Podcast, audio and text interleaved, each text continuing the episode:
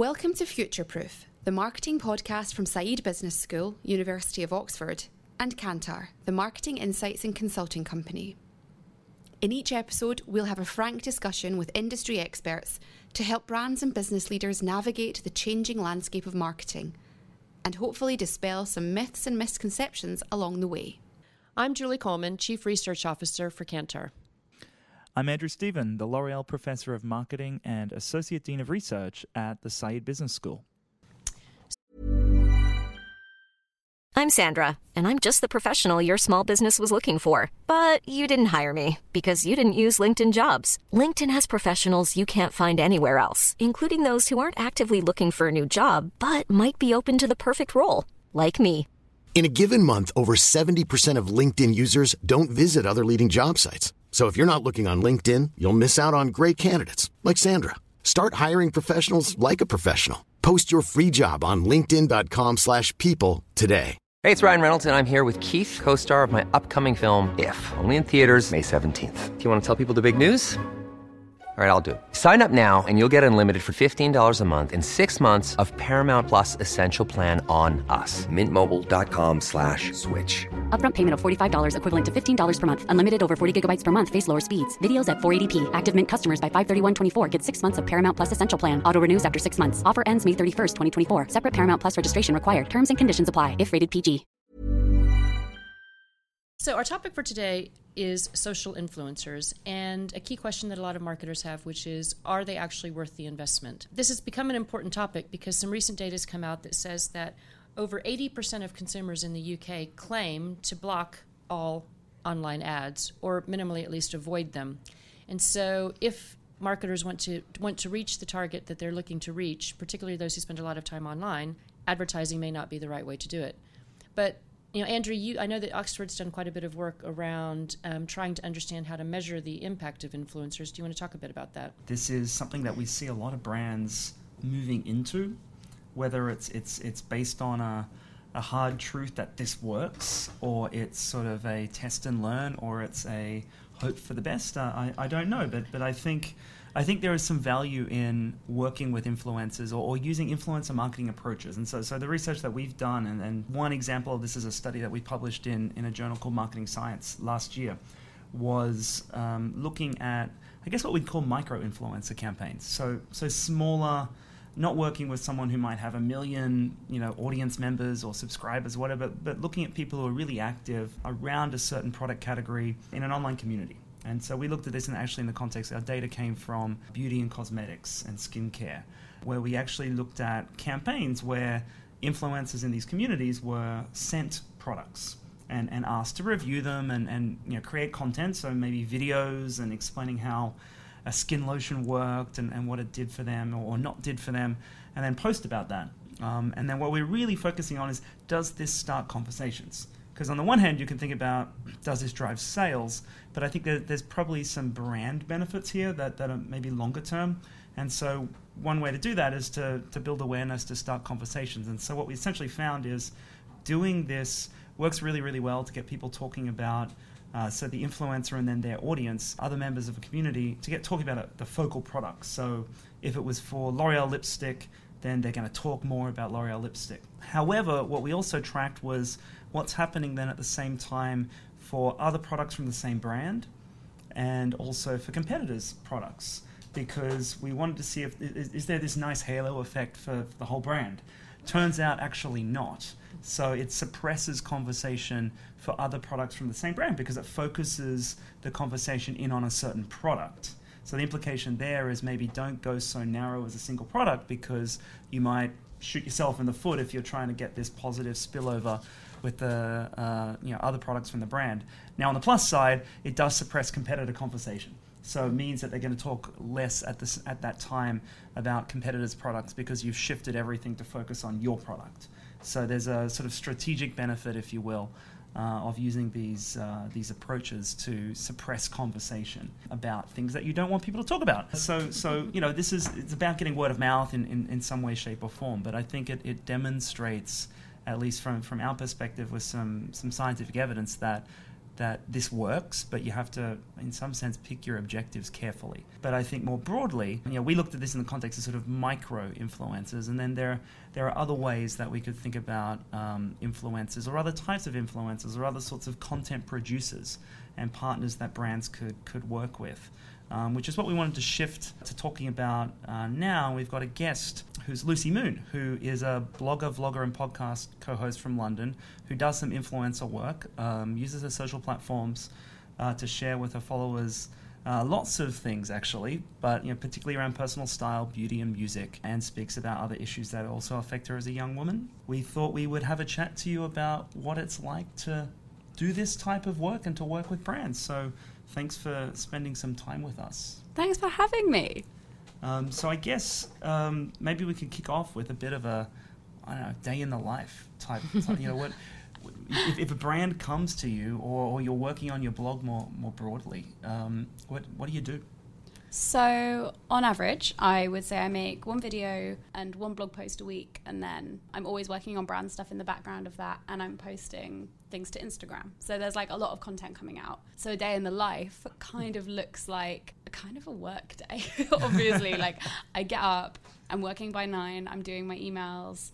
I'm doing admin stuff, orchestrating stuff. I was selling merchandise for a while, so organizing that, booking things in, and stuff. You know, the that level of thing. And then I like to spend as much time as possible doing the creating side of stuff to make the best possible stuff I can.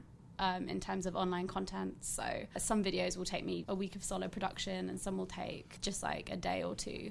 And then on top of that, I'm writing a lot of the time, and I'm pitching stuff to brands, and taking photos and also trying to live my life because it's actually really bore- boring following an influencer who is not doing anything. so that's that's what I'm trying to do and documenting as much of it as possible. Part of what you have to do is to pitch yourself to brands. So what does that involve? So I'm really lucky now in that a lot of my work comes to me and through my management, but often I used to have to send out just like generic kind of emails and introduce myself or go to events. There was a lot of networking at events when I was in uni, especially, and meeting people who worked at PR companies and people who worked just with brands to let them know that I existed and I was talking about these things and I was talking about them regularly.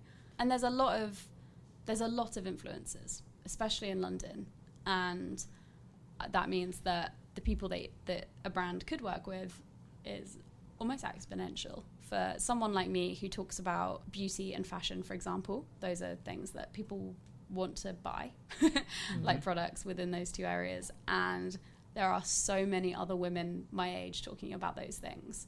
And I definitely found that build like I think I have something unique and I think I have something that's worth selling, but translating that when the number of briefs I get through, for example, that have a very classic Instagram looking girl drinking this like like water out of a coconut and wearing a bikini. like I think a lot of people think that's what they want out of an Instagram campaign, and I don't really think they do. Um, and trying to translate that like I'm a bit different to that, and that's a really positive thing. Generally, I found it conveys better when I meet people in person. Mm.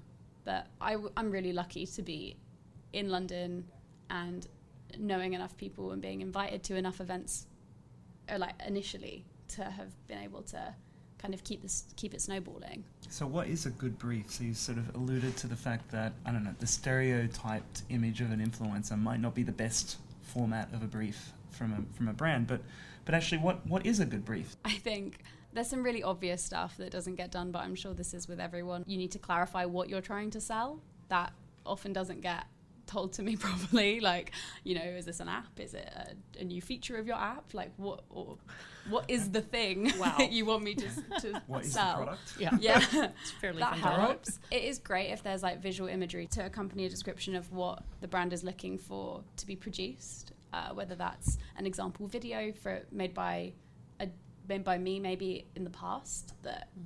reflects that, or if it's um, a video that they've already done in their campaign, or a video with a completely different influencer, but they really like the style and they think it makes sense with what I do. Um, so any kind of anything visual is really helpful, and a very specific list of the key message you want to convey, because I generally won't refilm. I can't refilm. Um, that's a lot of my time and a lot of my time to re-edit. You can't just put the same clothes on and just add a bit in. The light's different, and so that for me is really important. I want to know exactly what you need. Basically, communicate it. Just let me know, and I will do it. but I do need to know upfront kind of what needs to be said. So what are the what are the typical requests that you get from a brand in terms of messaging? Is it, is it I mean, it's got to be beyond this is a great product. Are they trying to get you to do? Are they trying to get you to do more around trying to create a, an emotional personality about the brand? Is that, or are they more more functional than that? Just tell everyone the product's good. So a lot of the time, um, the influencer marketing side of what's happening, well, the, the campaign in general, whatever I'm doing is an addition to a much bigger campaign where there's a hashtag, there's a, mm. we're pushing, we want you to particularly tell this kind of a story or push this kind of a message with these, almost these exact words somewhere in the, the copy. Hiring for your small business? If you're not looking for professionals on LinkedIn, you're looking in the wrong place. That's like looking for your car keys in a fish tank. LinkedIn helps you hire professionals you can't find anywhere else, even those who aren't actively searching for a new job but might be open to the perfect role. In a given month, over 70% of LinkedIn users don't even visit other leading job sites. So start looking in the right place. With LinkedIn, you can hire professionals like a professional. Post your free job on linkedin.com slash people today. Hey, it's Ryan Reynolds, and I'm here with Keith, co star of my upcoming film, If, only in theaters, May 17th. Do you want to tell people the big news? All right, I'll do it. Sign up now and you'll get unlimited for $15 a month in six months of Paramount Plus Essential Plan on us. Mintmobile.com slash switch. Upfront payment of $45 equivalent to $15 per month. Unlimited over 40 gigabytes per month. Face lower speeds. Videos at 480p. Active Mint customers by 531.24 get six months of Paramount Plus Essential Plan. Auto renews after six months. Offer ends May 31st, 2024. Separate Paramount Plus registration required. Terms and conditions apply if rated PG. or equivalent of, of what I'm saying. So that's great in a lot of ways because it means I can I have so much to reference and I can really see what they're trying to get. But also it can be restrictive because you really do need to fit something that's going to look really good on their PowerPoint when they show it to whoever's higher than them. and that can be really challenging. I'm doing one at the moment with um, an amazing campaign, which is an STI testing campaign. And the only call to action is go and get tested. It's not fronted by a particular brand. I'm not saying, like, go use this particular type of condom or anything. It's literally go and get tested. And I love that because influencer marketing is all about authenticity. And as soon as you if you you have a very fine balance of pushing a brand or pushing a couple of brands before you tip people over the edge and your audience think she's she's not authentic she's just doing it for money now So why do you think this works? that's a great question i think it works because of influencers are seen as a more authentic and a trustworthy person to go to a lot of the time because you feel as though you build a rapport with them i think. So it's kind of like a trusted friend and you hear your trusted friend say and, and they endorse loads of products that you have tried and they've also worked for you. And then you hear them say well actually i really love this thing as well. You're way more likely to believe them. That's why i think it works. Even though people are aware that you're being paid to do this, you Yeah. think that doesn't hurt the authenticity? Um, I think, at least in the UK now, the ASA guidelines are so widespread. The audience that's on social media and follows influencers is so used to seeing hashtag ad that it's actually become a marker of like, oh, I really respect that you're making money off this now, or oh, that's really, it's cool that you're clarifying this with us because the Americans don't. Or an equivalent. Yeah, as I said, they, they kind of trust you. It can feel like stuff is being marketed to you. And honestly, I think an audience can really tell, an audience member can really, really tell when you're not authentically endorsing something. I think they can see right through it because you you don't look like you're enjoying promoting the product. like it's you know They can read your face. yeah, they really can. I really, and I think they can read when you're not enjoying your job as well. Like it, mm-hmm. as a, because you, you know, you've got to talk to them for ten minutes of a week. Does it go beyond just driving awareness of a product? Do you think it goes beyond into affecting the brand's equity and making people feel differently about the brand? I think that depends entirely on the campaign and the type of influencer taking part in it. Um, obviously, if you're working with someone with millions and millions of of subscribers or of followers, you're probably going to see an, an increase in sales of that product. But in terms of micro influencers or smaller influencers, I think it provides this really invaluable brand. I guess getting the brand message out and the way the brand appears. So the so social media and the influencers can actually help define the brand's positioning and personality. Yeah, when definitely. used correctly. And that's I think where the real value of influencer marketing comes in when you see someone who you you aspire to be like, but you also relate to, really endorsing something. You're like, I want to be like that person, and I like that person's thing, and then in turn, that brand becomes associated with that ideal. I think the line between what is a celebrity and what is an influencer is increasingly more blurred, and I think that's a really positive thing because I see, like, for example, a lot of the cast of Made in Chelsea are coming onto YouTube and coming onto Instagram and really trying to develop a more authentic portrayal of themselves. Um, and lots of reality stars What? do this. They're not real? and lots of reality stars do this as well. They they see how social media can really be a tool to make them. They want to be more of an influencer, and then on the other end of that, you see people like um, Troye Sivan, who's a musician, used to be a YouTuber, and now is one of the biggest musicians in the world, and or Shawn Mendes. what are the ingredients for a really phenomenal, fantastically performing piece of, of content that you would create?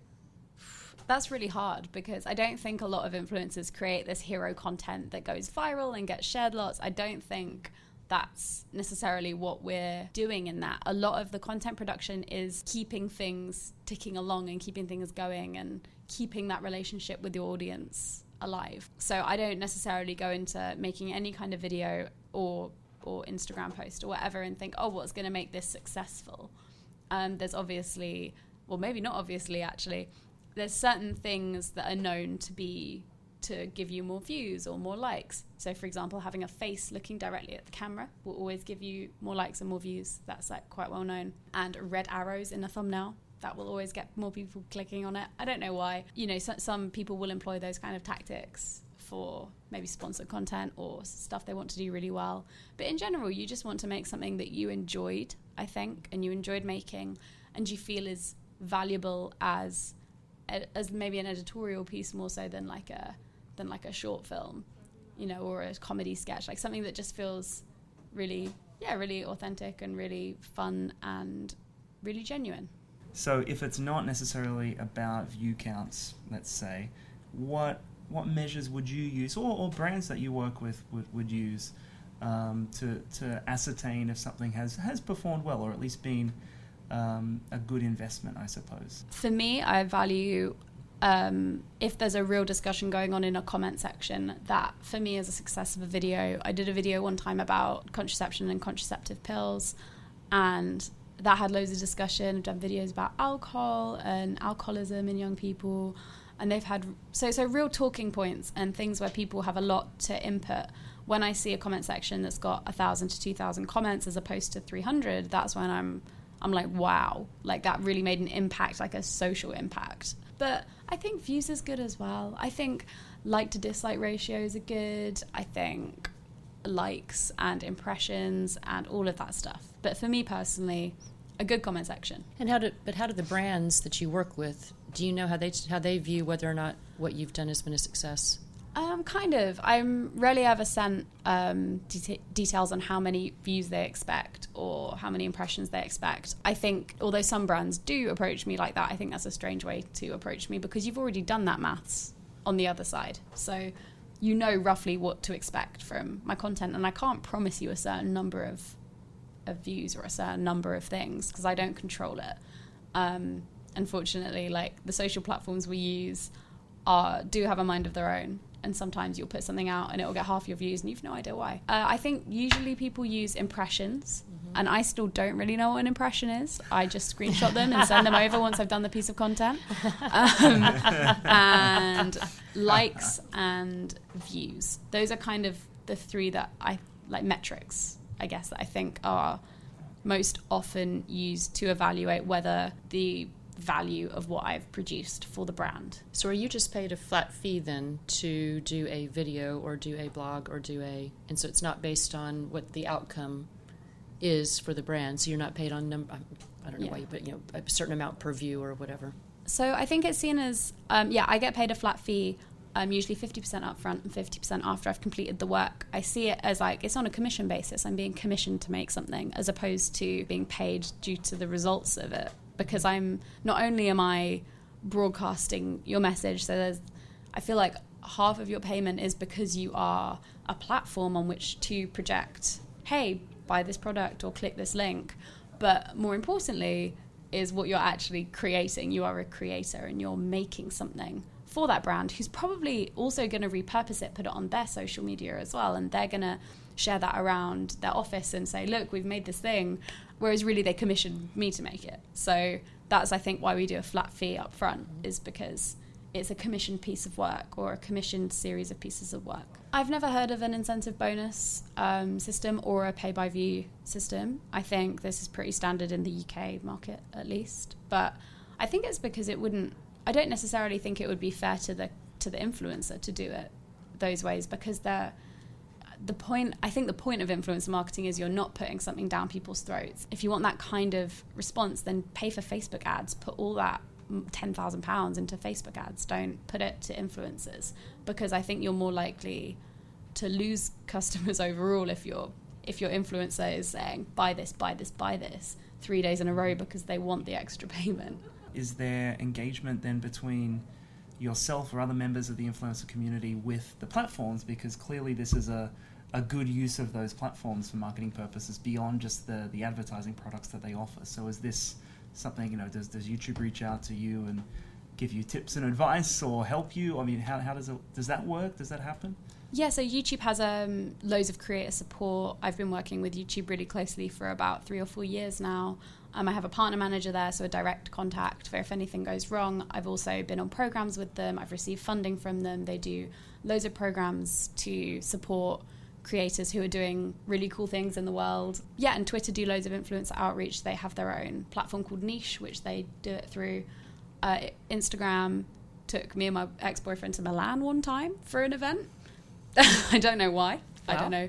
Okay. Um, yeah, so we do have, and Facebook as well. I've been, yeah, up to Facebook. They all do influencer outreach and working directly with influencers in various capacities. The people I've had the most conversations with and the most the best relationship with is YouTube. Is, do you think that that in another couple of years that your influence might be less because there's so much of this going on? That was a bit of a leading question. um, yeah, I think because there's more people becoming influencers or micro influencers or whatever we'll call them, it's harder for those people to grow and get noticed and stay relevant but I think that's a good thing because I think it will push people to create better content and become stronger creators in their own right. And actually, you you, you will end up with the best people to be doing that kind of work. What advice would you give to the brands that you work with, or to brands in general, or marketers in general, um, for how they can best optimize the return they get from investing in micro influencers? I think a big part of it is to build longer term relationships with influencers because if you develop a good relationship with influencers who really love your product, who really already are talking about your product, they will continue to talk about your product unpaid anyway. And I think it's also really important that brands realize that by trusting the influencers they're working with, if they have to trust the opinions of those influencers on how their message will translate best to their audience because the influencer knows their audience so well. They've been their audience probably. It's probably some around the same age that they are and going through the same things that they are as well, interested in the same kind of things. So if you have a very strong idea of how you think it should be done, but the influencer comes back and says, eh, I don't think that will convey as well as what a, a, about this, you should listen to that because they definitely know. try and see an influencer as this, for a brand, as this trusted, strategic branding partner, really, who can give you insights into the consumers that you're trying to reach. Um, you know, through and with that that influencer, as opposed to just using influencer as a content creator, as a media channel. That's you know, you're buying an audience, so to speak, but rather to realize that that you know that audience really, really well, and and you embody that audience in so many ways. Yeah, just remembering that you're um, the people you're working with are also a company within their own right. A lot of the time, they've been doing it for years themselves, and you just wouldn't tell another company, You'd tell another company what you want, but you wouldn't tell them how to do it. And I think that's quite mm-hmm. important to remember with influencers as well. They're also experts, and they're experts at content creation, at sharing the message that they're trying to get across and audience retention and engagement. Well, thank you, Lucy, very much for joining us for this conversation. It's been very enlightening for me. Um, I have a whole new respect for what micro influencers do, and it won't become my next career. Sounds far too difficult. Thank you for having me. You've been listening to Future Proof, the marketing podcast from Said Business School and Kantar. Find more episodes and related content at uk.kantar.com or at sbs.oxford.edu. Thank you.